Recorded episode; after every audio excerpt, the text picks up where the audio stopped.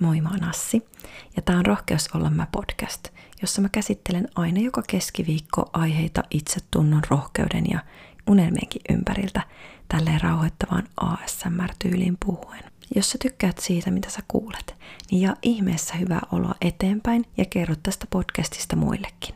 Instagramista sä löydät mut nimellä Assi Musa. Puhutaan hetki vastoinkäymisistä, koska ne kuuluu meidän elämään haluttiin me sitä tai ei. Elämästä olisi hyvä ostaa nauttia, mutta elämä ei kuitenkaan ole kellekään jatkuvaa nautintoa ja iloa.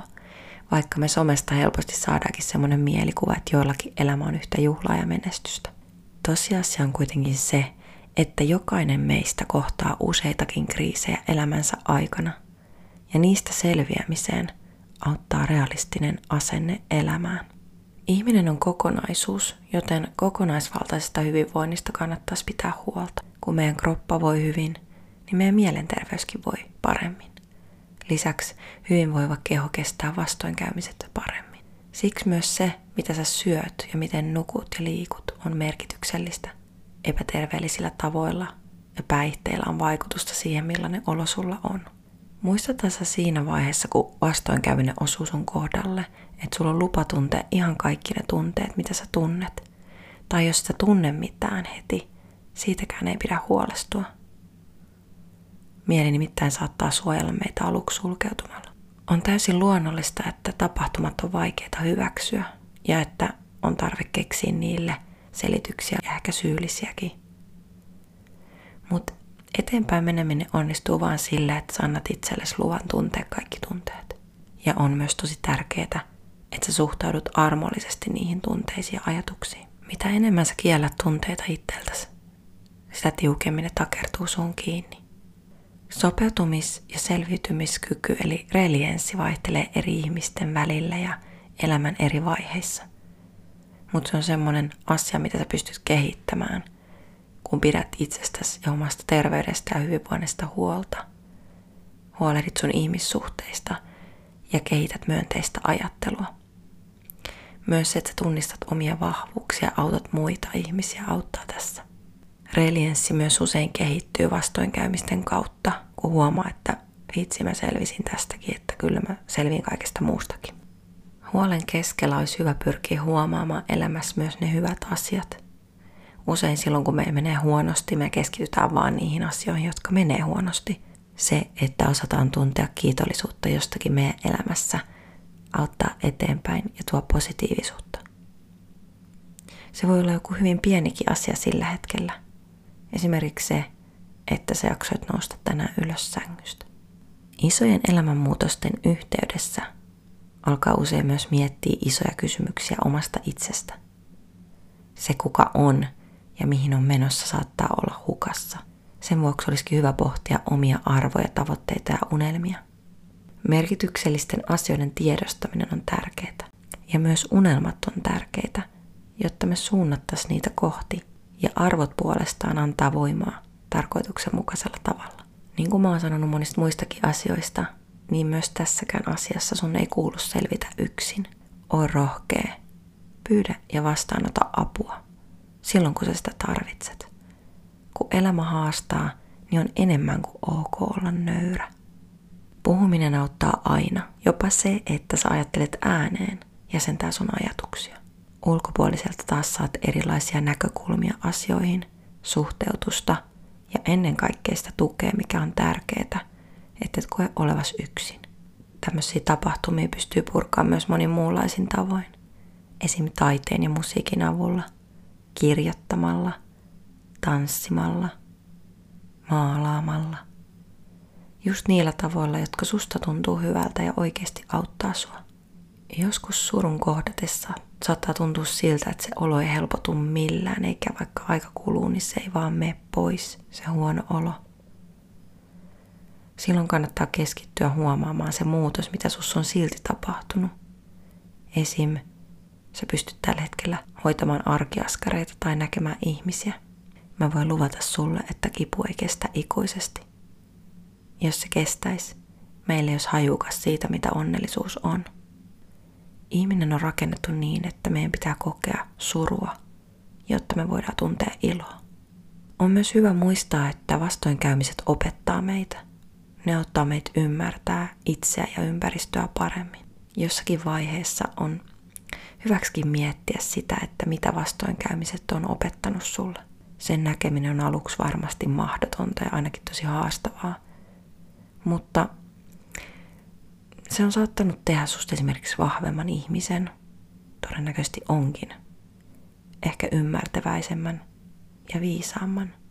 Ja kun me ei voida vaikuttaa vastoinkäymisiin useinkaan, niin olisi hyvä oppia hyväksymisen taito. Sitten kun sitä aikaa on oikeasti kulunut tosi paljon, niin se semmoinen tarpeeton uhriutuminen ei auta mihinkään. Kun sä et voi mennyttä muuttaa, on myös tosi hyvä antaa itselle ja toiselle anteeksi, jotta sä pääset eteenpäin. Mulla itselläni on kaikkein isoin apu erilaisten vastoinkäymisten kohdalla ollut musiikki. Sen takia se on mulle niin tärkeää ja sen takia mä haluan mun musiikin avulla aiheuttaa jonkunnäköisiä tunnetiloja ihmisissä. Ja mun kohdalla nimenomaan se tekeminen, se, että mä oon pystynyt luomaan jotain uutta ja purkaa mun tunteita mun biiseihin on ollut se juttu siinä.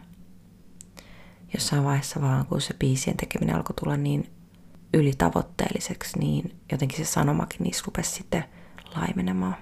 Mutta nyt taas uusien kriisien kautta mä oon oppinut, että mun pitää tuoda sitä oikeaa asiaa esiin ja niitä mun oikeita ajatuksia mun biiseihin. Ja sitä mä mun mielestä on nyt tulevissa biiseissä tehnytkin, mikä siis on vasta tulossa. Kukaan teistä ole vielä kuullut niitä, mutta tulette kuulemaan. Niissäkin käsitellään tosi paljon näitä samoja aiheita, mitä näissä podcast-jaksoissa. Mutta hei, voisin kertoa teille ihan pikkasen mun elämästä ja miten tosiaan se musiikki on auttanut. Lapsena mulla oli jossain vaiheessa tosi hankalaa. Mä koin itteni todella ulkopuoliseksi ja mua kiusattiin poikien toimesta koulussa pitkiäkin aikoja. Mulla oli itse tuntunut todella alhaalla siitä johtuen. Ja aina kun mulla oli tosi tosi paha olo, niin kun mä Landella asuin, niin mä pystyin juokseen lähimettä ja mä rupesin laulaa siellä täysin. Se vastaa varmaan sitä samaa, mitä jotkut tekee, että ne menee huutaa metsään. Mutta mulle se, että mä lauloin täysin, niin auttoi sen saman asian. Joskus sitä samaa mä tein myös pianon edessä, hakkasin täysin niitä pianon koskettimia ja lauloin niin kovaa kuin pystyin. Ja se kyllä auttoi. Mutta sitten taas nuorena, kun mä jäin yksin ja olin ollut väkivaltaisessa suhteessa ja jäin yksinhuoltajaksi todella nuorella iällä, ylipäätänsä sain lapsen todella nuorella iällä ja koin tosi traumaattisia kokemuksia, mihin liittyy pelkotiloja sitten vahvasti. Niin silloin mulle taas kirjoittaminen oli se muoto, millä mä käsittelin niitä pelkoja ja niitä tapahtumia, mitä oli tapahtunut. Ja sitten taas aikuisena, kun mun kriisin paikka oli siinä vaiheessa, kun mun erittäin läheisiä ihmisiä kuoli kolme kappaletta peräkkäin, niin silloin, silloin mulla taisi käydä kiekan kerran se, että mä vähän niin kuin menin lukkoon, eli mulla ei ollutkaan niitä tunteita oikeastaan mihinkään suuntaan. Totta kai mä surin ja itkin, mutta jotenkin semmoinen kunnon käsittely vei tosi kauan aikaa. Ja silloin mä ekan kerran itse asiassa rupesin tekemään tekstiäkin niin, että se tuntui jotenkin tosi vieraalle se teksti, eli että se ei tullut ihan musta itsestäni.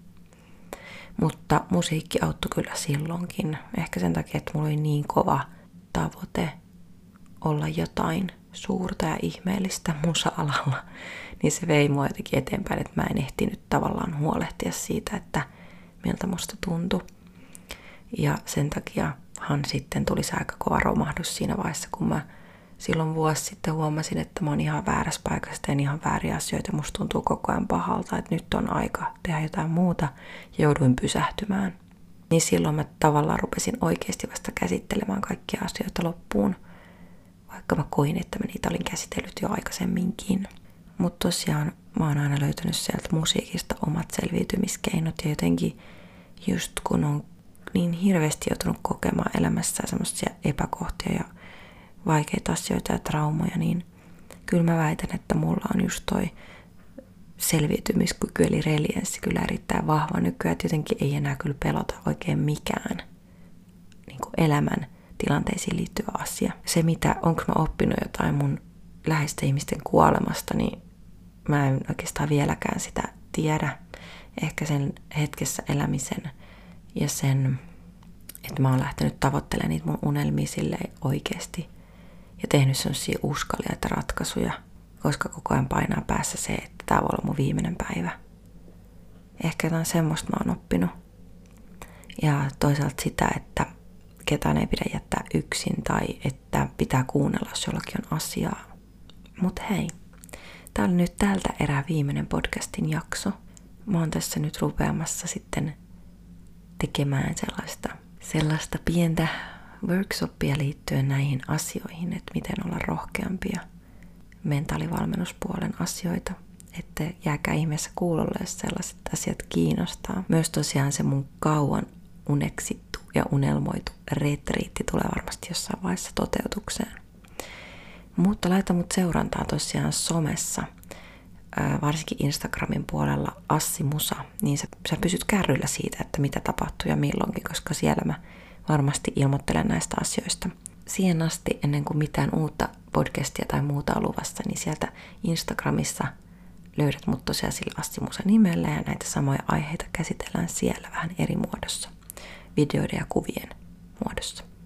On ollut tosi ihanaa, että sä oot ollut mukana tällä matkalla. Kiitos. Ja toivottavasti oot kuunnellut kaikki jaksot. Jos et oo, niin sulla on aikaa, koska nämä ei ole poistumassa mihinkään. Mä oon tosiaan Assi Musa ja täällä Rohkeus olla mä podcast. Ja mä toivotan sulle oikein ihanaa kevään jatkoa. Moikka!